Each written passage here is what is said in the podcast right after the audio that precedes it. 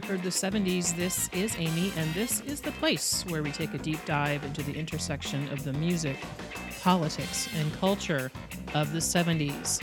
In this episode, I will offer my theory for why progressive country and its subgenre, outlaw country, were the perfect forms of music for the 70s and its time of social change.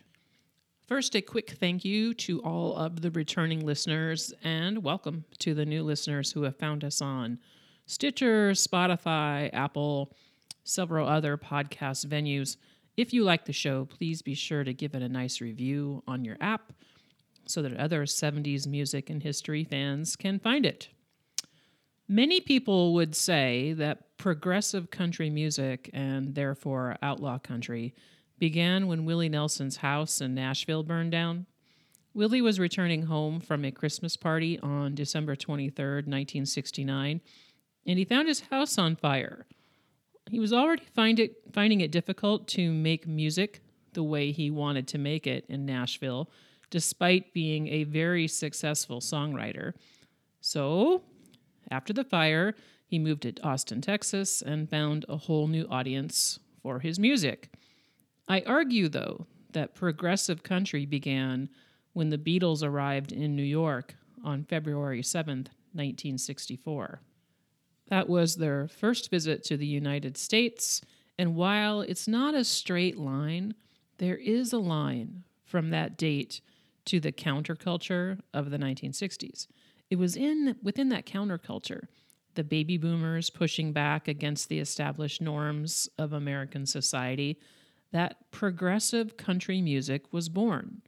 In the fall of 1965, Bob Dylan toured with a Canadian band called the Hawks, and they played shows throughout Texas. The Hawks were later renamed the band, and the band went on to have several of their own early Southern rock style hits like Up on Cripple Creek and The Night They Drove Old Dixie Down. I profiled the band and that song on episode three of this very podcast. Go check it out if you have not already done so. In 1966, Bob Dylan released one of the first ultra successful double albums of any genre Blonde on Blonde. He recorded it in Nashville. Rock musicians did not record in Nashville, but this was Dylan, and he took Robbie Robertson of the band, soon to be called The Band, with him. The record that Dylan made is, I think, one of the first progressive country records. It's not all country, it's actually not all one of anything. But what do you think of this?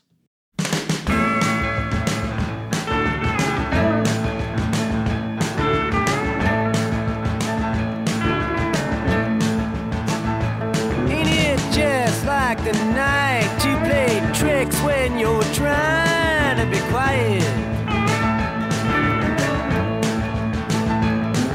You sit here stranded, though we're doing our best to deny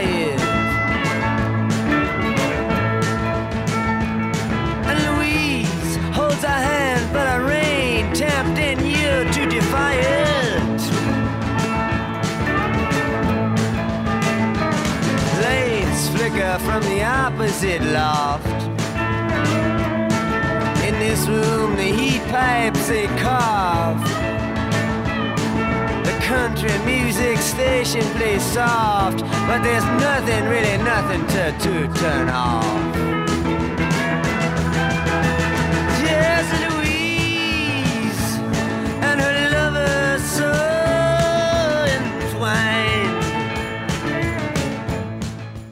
In this room, the heat pipes just cough, the country music station plays soft, but there's nothing, really nothing to turn off. Just Louise and her lover so entwined, and these visions of Johanna that conquer my mind.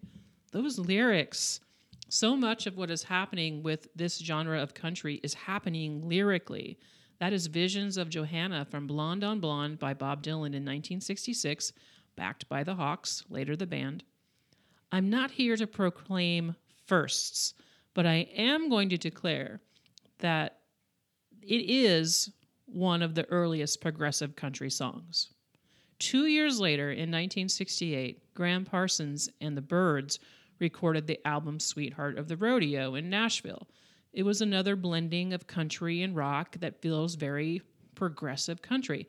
In fact, there are two uh, Dylan songs on this album. Roger McGuinn of the Byrds said that Parsons grew up on country, and the Byrds were very sincere in their attempt to make a country album. It is considered a classic now, but as you might imagine, the country music establishment did not know what to do with Sweetheart of the Rodeo. They knew they weren't going to play it on the radio, they knew that much. The Byrds were, however, the first rock band to play at the Grand Ole Opry in Nashville, and when they covered a Merle Haggard song, Sing Me Back Home, they were booed. Now, the Byrds, they were hippies. Their hair was too long, they weren't country. Then they went on Ralph Emery's radio show. Ralph was a big time piece of the country music establishment, and he told the band, Your record's no good, your hair's too long, it's not real country. You know, the ironic part of all that is that Ralph hosted one of the least traditional country TV shows ever, Pop Goes the Country. That was on throughout the 70s. At any rate, the Byrds then wrote a song about that experience with Ralph Emery. They called it Drugstore Truck Driving Man. Let's check out some of that.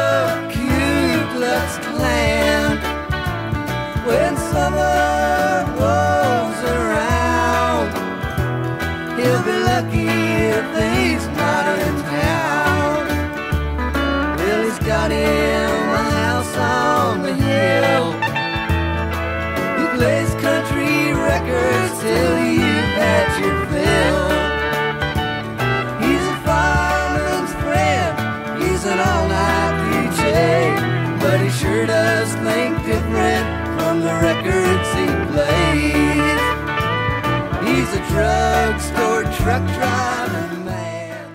He's the head of the Ku Klux Klan. When summer rolls around, he'll be lucky if he's not in town. Well, he's got him a house on the hill. He plays country records till you've had your fill. He's a fireman's friend. He's an all night DJ, but he sure does think different from the records he plays. Again, the lyrics, and they go on like that.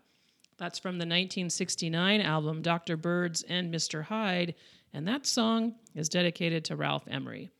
Roger McGuinn had a chance to revisit that whole experience in 1985 when he was on Emery's talk show, Nashville Now. Here's a bit of that exchange. Roger, have we met? Yes, we have, Ralph. We met in 1968 uh, on your WSM radio show. Were you, was Gram Parsons? That's right. Gram and I came over with uh, a single from the Sweetheart of the Rodeo album. Yes. That was not a good meeting, was it? No, it wasn't, but uh, I, I think uh, it's kind of funny now. That was 68, 1968, right? and uh, the Byrds, I recall, were a very hot rock group. Right. We had just come from uh, number one success with like Turn Turn and Mr. But I didn't Tambourine. play any rock music. No, and we were uh, we were like invading uh, enemy uh, aliens No, or it, something. it wasn't enemy territory. I just didn't play any rock music. Oh. Uh, See, we thought what we'd done was country, and our Wow. Well, uh, that's an uncomfortable laugh. We, we thought we made country. Ha ha. You didn't make country. Okay, here's a little bit more of that. and I always got the impression, well, I had a reason, reason to get the impression Gram was not uh, happy with me because later he, he dedicated a song to me, didn't he? Or somebody did in the Byrds organization. That's right. Uh, as a matter of fact, Gram and I wrote the song together. What was it, truck driving song? Yeah, it's a drugstore truck driving man. And, on, and who, who, on the record, you can hear it, this is for you, Ralph. That's right. And I, what was the point of all that? Oh, we just sending a little letter to you. Were you, were you mad at me? It wasn't anything real serious. I think, I think you were disappointed with me because I didn't play the Byrds records. Well, we were a little hurt by that. Huh? Yeah, we were hurt. Well, I was afraid that all the people like George Jones wouldn't like the Byrds. No. See, the times were quite different then. They certainly were, and I'm glad to see things going the way they Uh, are. you didn't cross over very much. Yeah. And nobody crossed over very much. Marty Robbins was another biggie that I played a lot of.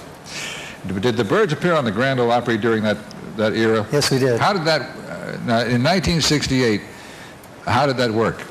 Well, I don't remember exactly how we got on the show. I think some of the uh, people at CBS Records managed to get us on. Yeah, But how, what was the reaction? Uh, the audience reaction? Yes. It was a little cool. Was it? Yeah. Were- were you- how were you? Did you have long hair? No, we had my head, my hair about like it is now. Did, uh, did were you dressed in uh, the rock costumes of that day? No, as a matter of fact, we had uh, cowboy boots and jeans, and we were trying to see. You didn't understand where we were coming from. We had fallen in love with country music in 1968, and Gram Parsons had. Uh, he was from the South, and he'd always grown up on it, and his ambition in life was to play the Grand Ole Opry. And so we went ahead with Sweetheart of the Rodeo. We were trying to do a real sincere, genuine country album, and not knowing too much about it, being from Chicago myself, it came off a little different than that. But uh, we were really sincere. You know, what's really interesting about that to me is this is 1985, and Ralph Emery seems to have forgotten that many artists crossed over, as he put it, between 68 and, and 78. Now, I understand his point of view that at that time it was still new, as he said, times were different. But it might have been a good time there, maybe to drop in an apology, uh, because what the Byrds were was doing, or what the Byrds were doing, I should say, in 1968 was really just a sign of some things to come. There was a long haired country artist named uh, Ray Wylie Hubbard who was with other, we'll just call them country hippies, in a small town in New Mexico in the early 70s. He said there were two places to buy beer in that town a redneck bar, his words, not mine, and a hippie bar. He went to the so called redneck bar, and all eyes turned to look at him. There was one woman in there, an older woman, who apparently was the owner of the bar. Her son looked at Ray's long hair and said, Hey, do you want me to beat him up? Now, Ray got out of there without getting beat up, but he wrote a song about it. Jerry Jeff Walker recorded it. It's called Redneck Mother, and it has these lyrics He was born in Oklahoma, and his wife's name is Betty Lou Thelma Liz. He's not responsible for what he's doing. His mother made him what he is. And it's up against the wall, Redneck Mother. Mother who has raised her son so well. He's 34 and drinking in a honky tonk, just kicking hippies' asses and raising hell. He was born in Oklahoma. His wife's name, Betty Lou Thelma Liz. He's not responsible for what he's doing. Cause his mother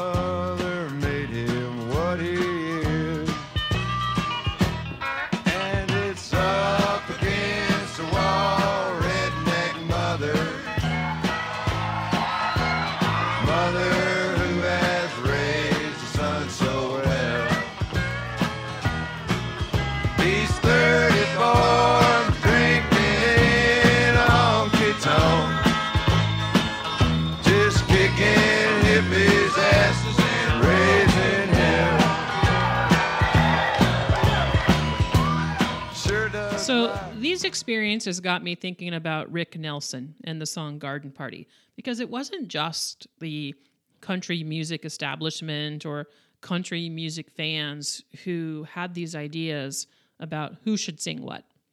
So Rick Nelson was Ricky Nelson in the 1950s, and he was the first real TV teen idol. He was on the show Ozzie and Harriet.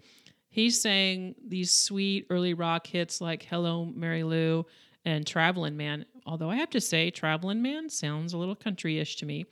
At any rate, in 1971, Rick Nelson was invited to play at a rock revival show at Madison Square Garden in New York City with people like Chuck Berry and Bobby Rydell. In many people's minds, he was still Ricky Nelson with that perfect pompadour haircut. You know, think Elvis, but with a lighter hair color and the suit. But this was the adult Rick Nelson with long hair and bell bottoms and a purple velvet shirt. He did play his hits, but he also played some of his newer stuff, which was country inspired for sure, like Country Honk. Country Honk is the country version of Honky Tonk Women by the Rolling Stones. Here's a little bit of that. Here we got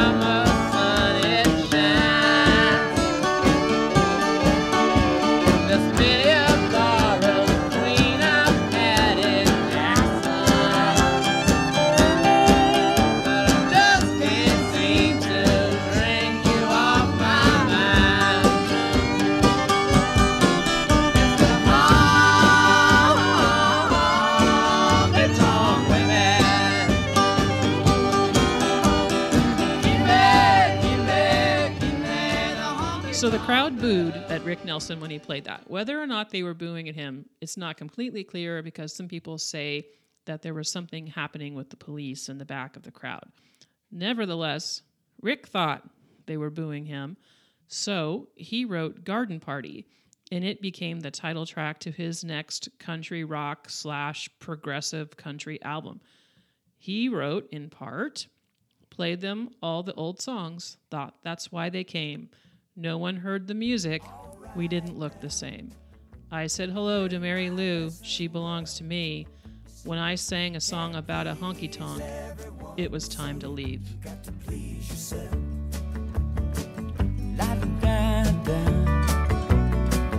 La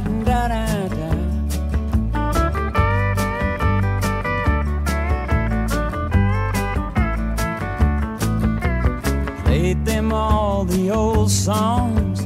Thought that's why they came. No one heard the music. We didn't look the same.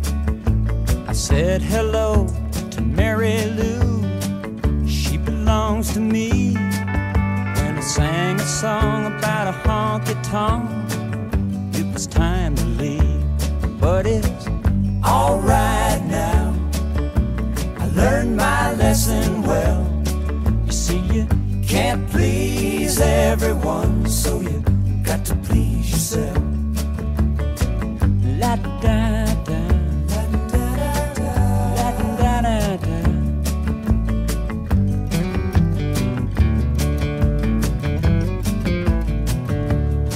Someone opened up a closet door, and out stepped Johnny B. Goode, guitar like a ringing a bell, and looking like he should.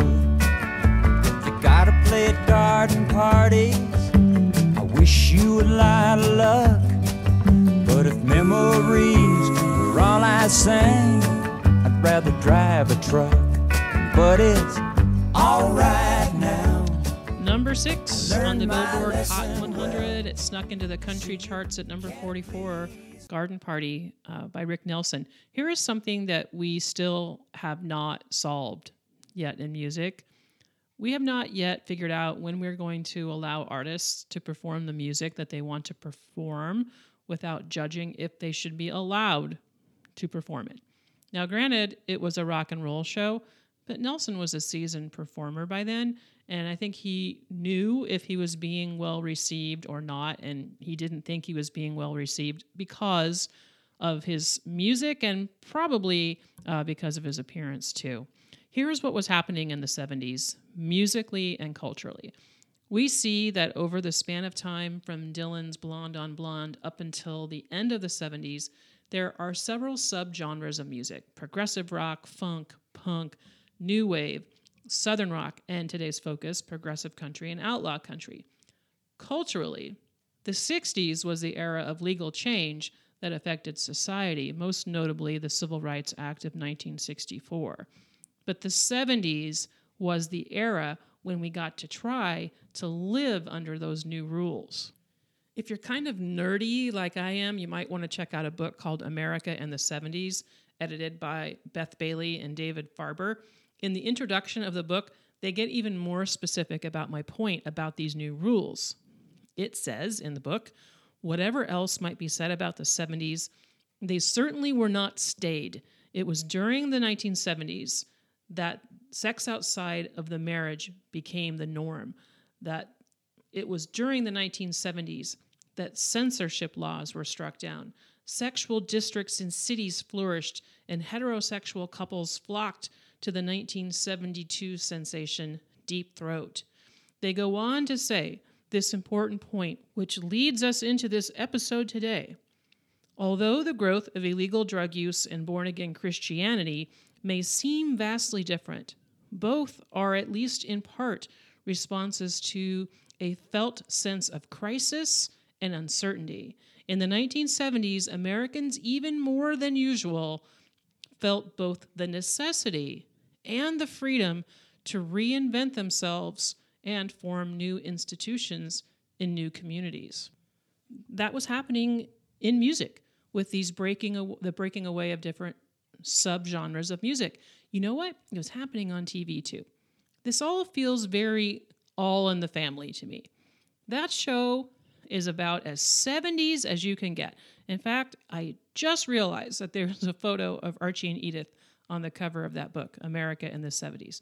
So you have Archie is sort of likable white guy with a lot of bigoted beliefs. He ends up living with his hippie son-in-law Mike. Archie calls Mike meathead because Mike is too liberal. Anything interesting in the paper? Yeah, 200 arrested at Vietnam Day peace demonstration. 200. They should have thrown a whole bunch of them in the can. Look at that picture there. Here they are, throwing all kinds of junk and debris at officers of the law. Desecrating on the American flag. What the hell do them peace peaceniks want anyhow? Well, I think they just don't like the idea of America fighting an illegal and immoral war. Well, if they don't like it, they can lump it. Take it down the road and dump it. Well, that would include me too, Mr. Bunker. Then toodly you to you too. Well, well, what would our leaving solve? I mean, with or without protesters, this country would still have the same problems. What problems? Well, it's the war, the racial problem, the economic problem, the pollution Oh, problem. come on, if you want to nitpick. Nitpick? Let me tell you something, Mr. Bunker. No, let me tell you something, Mr. Stivic. You are a meathead. What did you call me? A meathead, dead from the neck up. Meathead. Oh, I see what your idea of a free country is. You're free to say anything you want, but if, but if anyone disagrees with you, they're either thrown into jail or called a meathead, right? That's right, because this is American land that I love. Well, I love it too, Mr. Bunker, and it's because I do I protest when I think things are wrong. And stand beside her. And guide Well, the, her. the- the right to dissent is the principle upon which this country was based. with the light from above. Listen to me. It's in the Bill of Rights. From the mountains Why do you think we broke away from England to begin with, huh? Because we didn't agree with her. We demanded wide freedom. with foam. Gee, it's guys like you. It's guys like you who don't listen to reason. What child of the 70s did not grow up watching All in the Family? At least once in a while. We watched it every Sunday. So even though, you know, Archie and Mike are arguing very different sides of social issues, you might you could make the case that they are in kind of the same boat at trying to establish themselves as individuals in uncertain times. So, like rock and roll, country music was going through a bit of an identity crisis in the late 60s and early 70s. A lot of that was brought on the industry by country radio's desire to lure fans away from rock and roll. Uh, please check out episode two of this very podcast, How Country Radio Killed Country Music, for more about that. So, as the calendar turned from the 60s, 60s to the 70s, that, that counterculture ideal of the 60s was very much alive in young singers and songwriters. It would be far too simple, though, to say what separated progressive country and the outlaw country artists from the establishment was their hair and their clothes. The essence of progressive and uh, outlaw country was the lyrics. The book American Popular Music puts it this way Progressive country performers wrote songs that were more intellectual and liberal in outlook than their contemporaries and were more concerned with testing the limits of the country music tradition than with scoring hits. The book goes on to say that the way these progressive country artists got into the mainstream was often by doing cover versions. It mentioned Harper Valley PTA, which was written by Tom T. Hall, and that became a number one hit on the pop and country charts for Jeannie C. Riley in 1968. It also mentioned Help Me Make It Through the Night, which was written by Kris Kristofferson and became a number one hit for a woman named Sammi Smith. Let's talk about that one. Help Me Make It Through the Night. Kristofferson's backstory is well documented in other places, so I'm not going to go into great detail about it here. You can go to my show notes at ftr70.com for an article about Kris Kristofferson's biography. I will just say that it is not mere legend that Kristofferson landed his helicopter on Johnny Cash's lawn. Of course, he was trying to get Johnny Cash's attention so that Cash would record his songs, and that will end up happening. Johnny Cash recorded a lot of Kristofferson songs. I think the most famous is probably Sunday Morning Coming Down. I mean, Kris Kristofferson, he was a poet. In the Ken Burns country music documentary that aired on PBS in September of this year, 2019, Larry Gatlin said that all of the words in Sunday Morning Coming Down are in the dictionary, but nobody had thought to put them in that order before. And that's it. That's the beauty of language and writing, too, but that's also some of the beauty of this progressive country music. As great writers do, Kristofferson wrote with this beautiful and painful way about regret.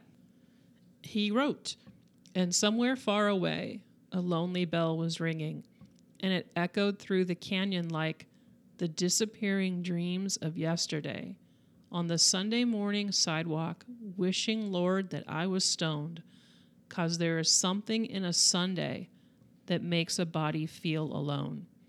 Kristofferson wrote, recorded this song about Sunday morning hangovers and regrets for his self titled album in 1970.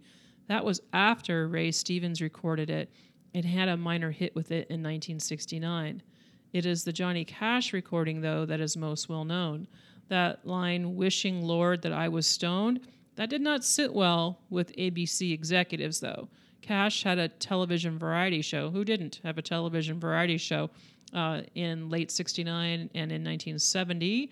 Uh, he was set to play Sunday Morning Coming Down, and he was told by ABC executives, You can't sing that. Lord, I wish I was stoned. They told him to switch stoned to home. He said, Okay. Here he is performing the song on the show. Days is a friend of mine named Kris Kristofferson, and he'll be with us on the show in a couple of weeks. But before he comes, I'd like to do one of his songs too, one of my favorite songs of his. Well, I woke up Sunday morning with no way to hold my head that didn't hurt, and the beer I had for breakfast wasn't bad, so I had one more for dessert. Then I fumbled in my closet through my clothes and found my cleanest, dirtiest shirt. Then I washed my face and combed my hair and stumbled down the stairs to meet the day. I smoked my mind the night before with cigarettes and songs I'd been picking. But I lit my first and watched a small boy playing with a can that he was kicking.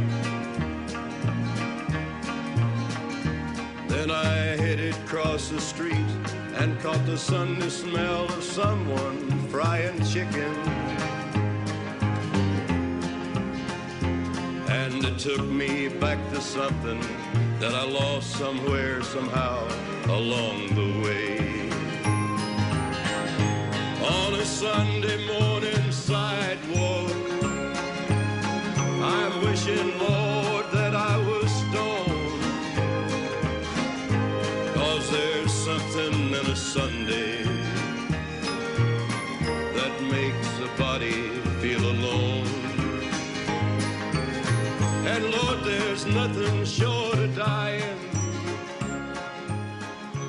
Yeah, he sang it anyway. He sang Stoned anyway. They really should have known better than to try to tell Johnny Cash what to do. I mean, he's the original outlaw. Kristofferson, though, tapped into something that was very real and authentic with his songs. Maybe too real and authentic for some people. He wrote Help Me Make It Through the Night in 1969 while he was staying with country legend Dottie West and her husband. He offered the song to Dottie West to record, but she said no, it was too sexually suggestive. A song about a woman openly asking a man to have sex with her? No, can't do that. So Sammi Smith recorded it instead. Number one on Billboard Hot Country singles chart in 1970, number eight on the Billboard Hot 100 chart in 1971, and a Grammy Award too. Sammi Smith made Help Me Make It Through the Night one of the most iconic country ish songs of the 1970s.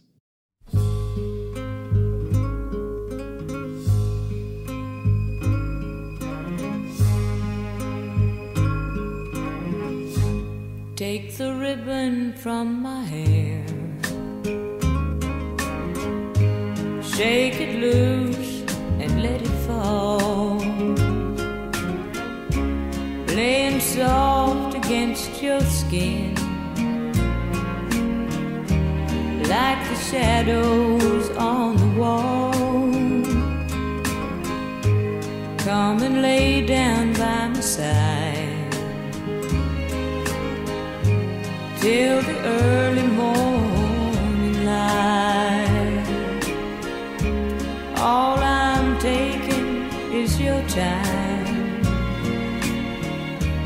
Help me make it through tonight.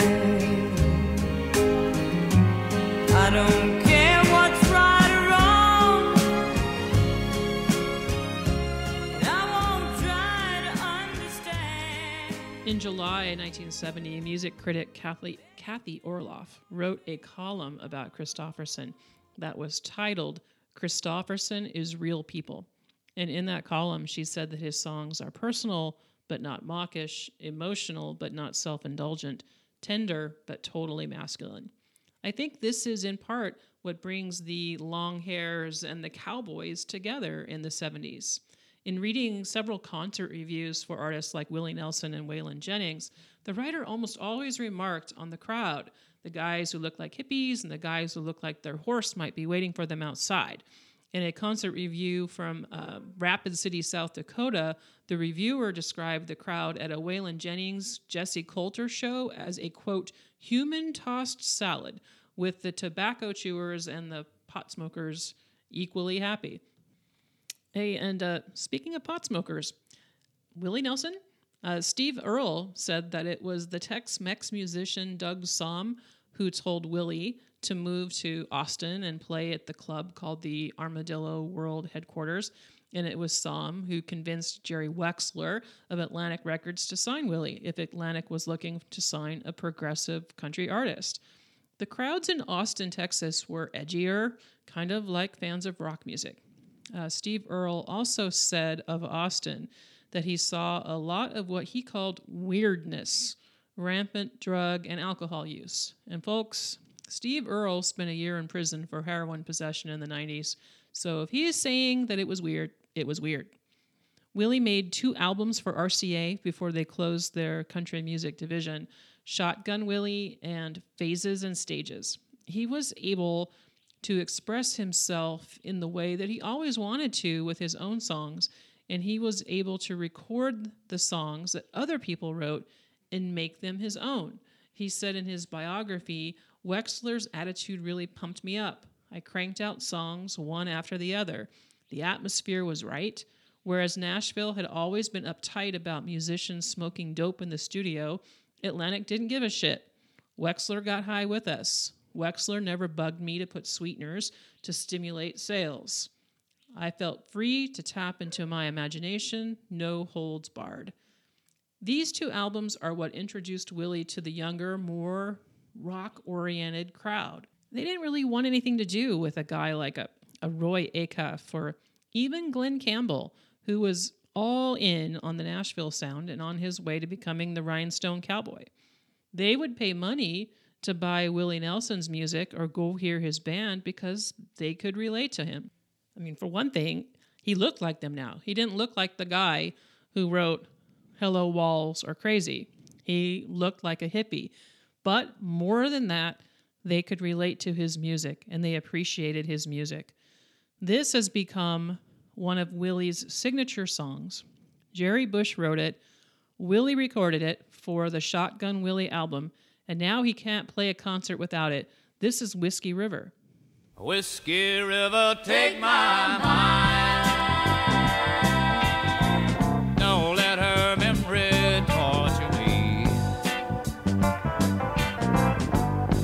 Whiskey River, don't run dry. You're all I got, take care of me. Whiskey River, take my mind. Don't let her memory torture me. Whiskey River, don't run dry.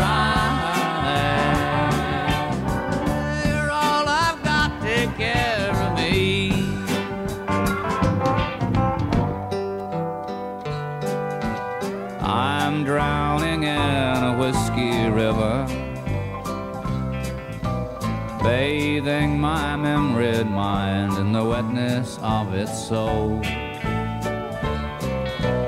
Feeling the amber current flowing from my mind, and leaving hard you left so cold. Whiskey River, take my mind.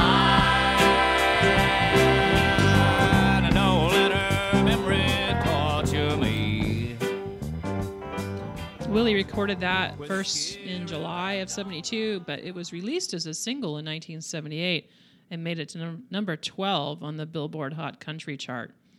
Willie also convinced Waylon Jennings to join him in Texas, and Waylon, uh, he wasn't on board right away. Again, the hippies. Willie looked like a hippie. He was playing to hippies in the honky tonks, uh, but it would not take long before Waylon would uh, become one of them as well. Waylon and Willie were playing honky tonks, and Willie uh, Waylon did not even have a record label backing him. Even when he was signed by RCA at Willie's urging, he didn't like how RCA kept a close watch over him. He finally broke free from their control with the album This Time in 1974, which Willie did help produce. It was recorded at Tompall Glaser's studio in Nashville. The studio would end up being called Hillbilly Central. So he made this record, Waylon Jennings, that was not at the RCA studio, said no when they told him to kind of spruce up the album. The album goes to number four, and that's what made him an outlaw.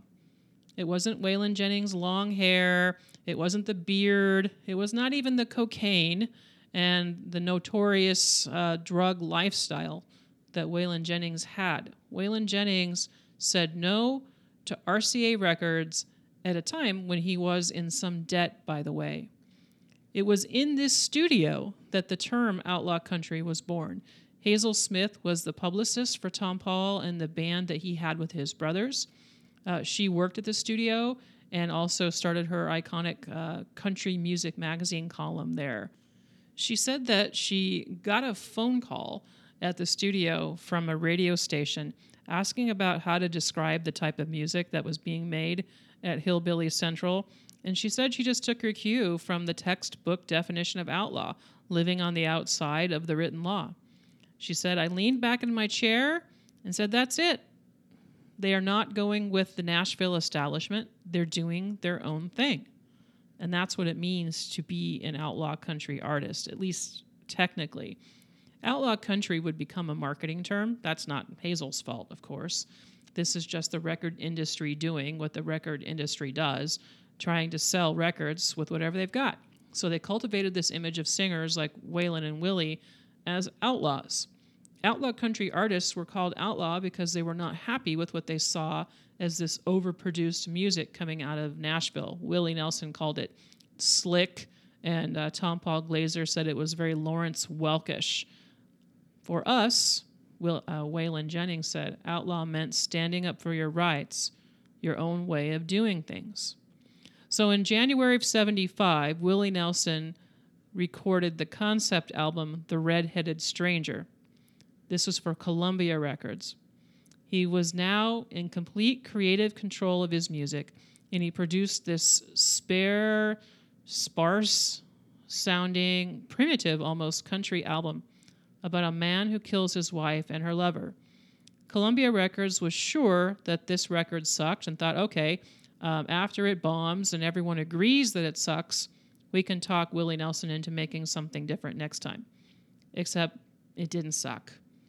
It was and still is critically acclaimed and provided evidence that there did not need to be horns or an orchestra to sell a record in 1975. In twilight glow, I see blue eyes crying in the rain. When we kissed goodbye and parted,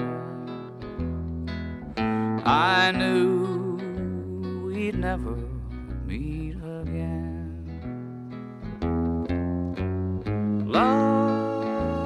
is like a dying ember, and only memories remain. And through the ages, I'll remember.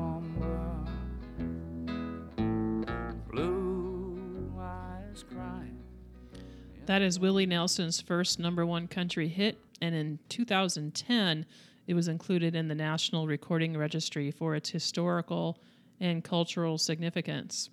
Waylon and his wife, Jessi Colter, uh, who sang and played on Shotgun Willie, collaborated with Willie and Tompall Glaser on an album called Wanted Outlaws in 1976. It is a compilation album of previously recorded material, and it is the first country album to sell over a million copies, which means a whole lot of folks who did not normally buy country music bought this one. Again, the title Wanted Outlaws is very much about marketing. Waylon said that the song You Mean to Say by Jessi is the heart of the whole album. The song is about a relationship that is ending, and the singer is questioning whether it would be that easy to end it. She wrote the song, Jessi did, and she knew a thing or two about difficult relationships because, well, she was married to Waylon Jennings.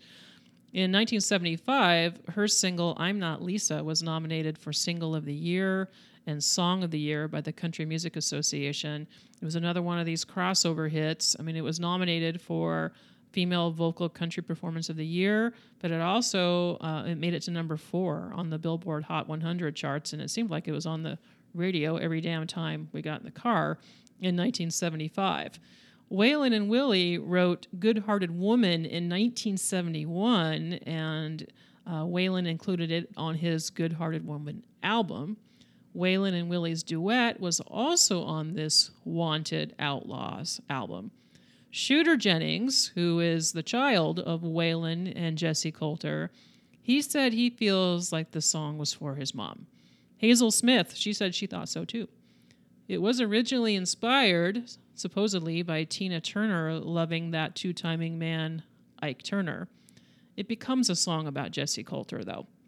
And Waylon and Willie's duet was a number one hit on the country charts, and it was also named Song of the Year by the Country Music Association. Here are Waylon and Willie with Good Hearted Woman.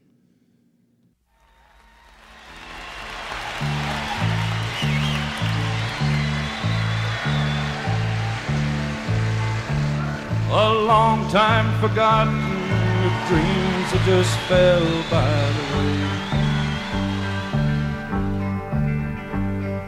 The good life he promised ain't what she's living today. Willie! But she never complains of the bad times or the bad things he's done, Lord. She just talks about the good times they've had and all the good times to come. She's a good-hearted woman in love with a good-timing man. She loves him in spite of his ways she don't understand. Through teardrops and laughter that pass through this world hand in hand. A good-hearted woman, loving a good-timing man. The outlaw movement as a movement was just about over by the end of the 70s. Willie Nelson moved to Los Angeles. That was kind of a symbolic gesture that that era was ending. Uh, Waylon was about to get into even more serious drug problems than he already had, and that would lead to some money problems too.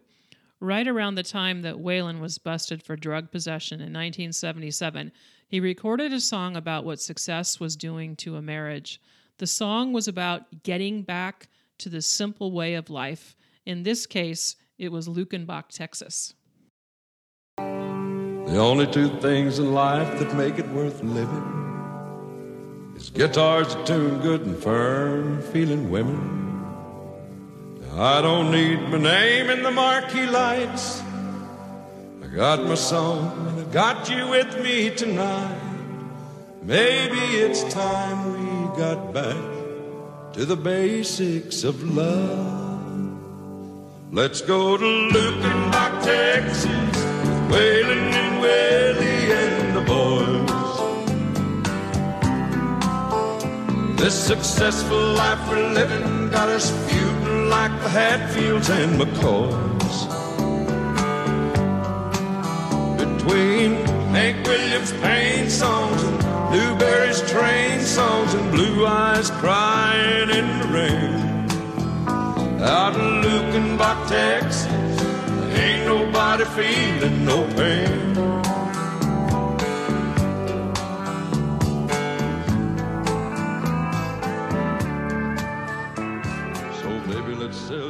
How do you not sing along to that one? That's that's your earworm for this episode. Uh, Luckenbach, Texas was number one on the country charts for about a month in the summer of 77, and it made it to number 25 on the Billboard Hot 100. It was number one on my mom's playlist that summer, too. Of course, that is where uh, Jerry Jeff Walker recorded his Viva Terlingua album and the song Redneck Mother. For about 10 years between 1985 and 1995, Waylon, Willie, Kris Kristofferson, and Johnny Cash formed the country all star legends of legends group, the Highwaymen. Uh, Waylon died in 2002, and then Cash died in 2003, and they had started touring uh, a few years before that. But it's still, they played to a lot of crowds who appreciated the opportunity to not only hear some good music, but to see all of those legends on the stage at the same time. The progressive country music of the 70s was born in the 60s, but it paved the way for the more alternative country of the late 90s. I mean, would k.d. lang's country music have existed without it? That's doubtful. Whether you were a hippie or a cowboy, though, you were attracted to the same thing in the music the authenticity and that search for meaning in what was, in the 1970s, a very complex world. That is all for now. Thanks for listening to this episode. Remember, if you like the show, tell somebody that you like it and help spread the word. Also, follow the show on Instagram at 70s Podcast. Bye, everybody.